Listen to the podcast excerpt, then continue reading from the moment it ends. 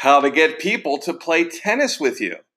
Find your aha moment right after this. Do the best you can with everything you got. Struggle day to day, cherish every fight you fought. Destroy your obstacles, remove the blocks.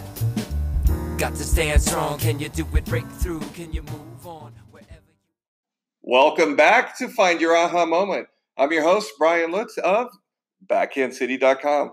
Don't forget to enter our Twins of Miami, a live ball giveaway. Just have your email address handy and click on the show notes or log on to BackhandCity.com for the free registration.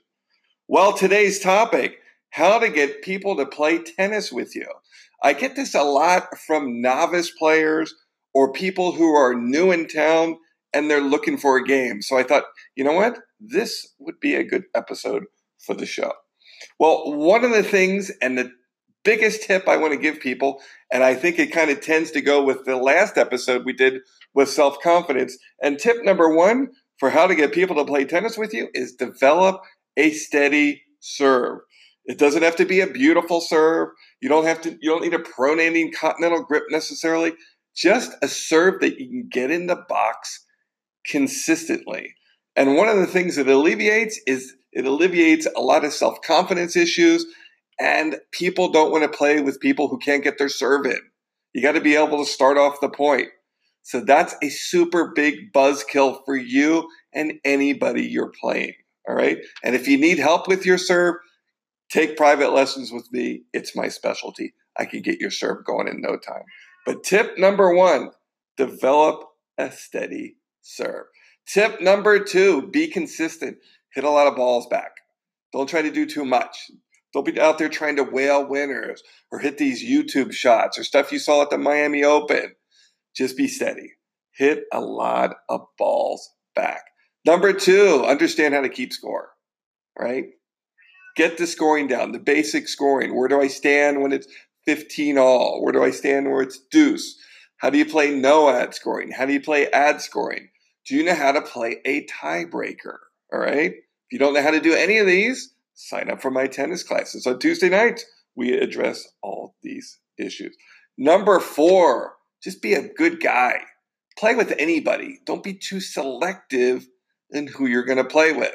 Be that person that's up to play with anybody, same level, below you, above you, beside you.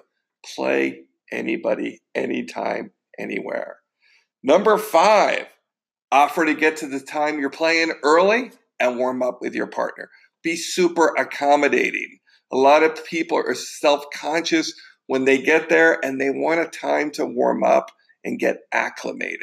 It really helps if you're that person that shows up on time or even early, has the court reserved, and you're ready to go. If you can't do that and your partner doesn't get there on time, hit against the wall. Just get warmed up, be ready, and go the extra mile, and people will really appreciate that. And tip number six this is a pretty obvious one join a tennis club. A lot of tennis clubs have people who are looking to play. They're super social. Typically, the director of tennis has programs lined up. They have group clinics. They have usually social events. And these can springboard into playing opportunities for people who are looking for a game.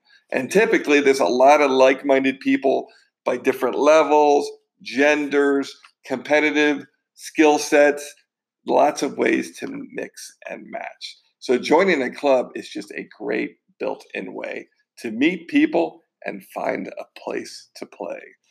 Well, thanks for listening to this episode of Find Your Aha Moment.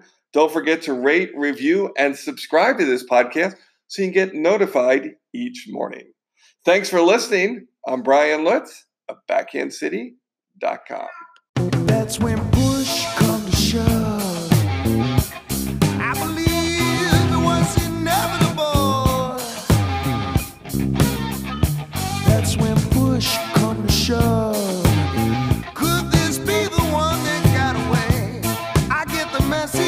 guess I knew it all.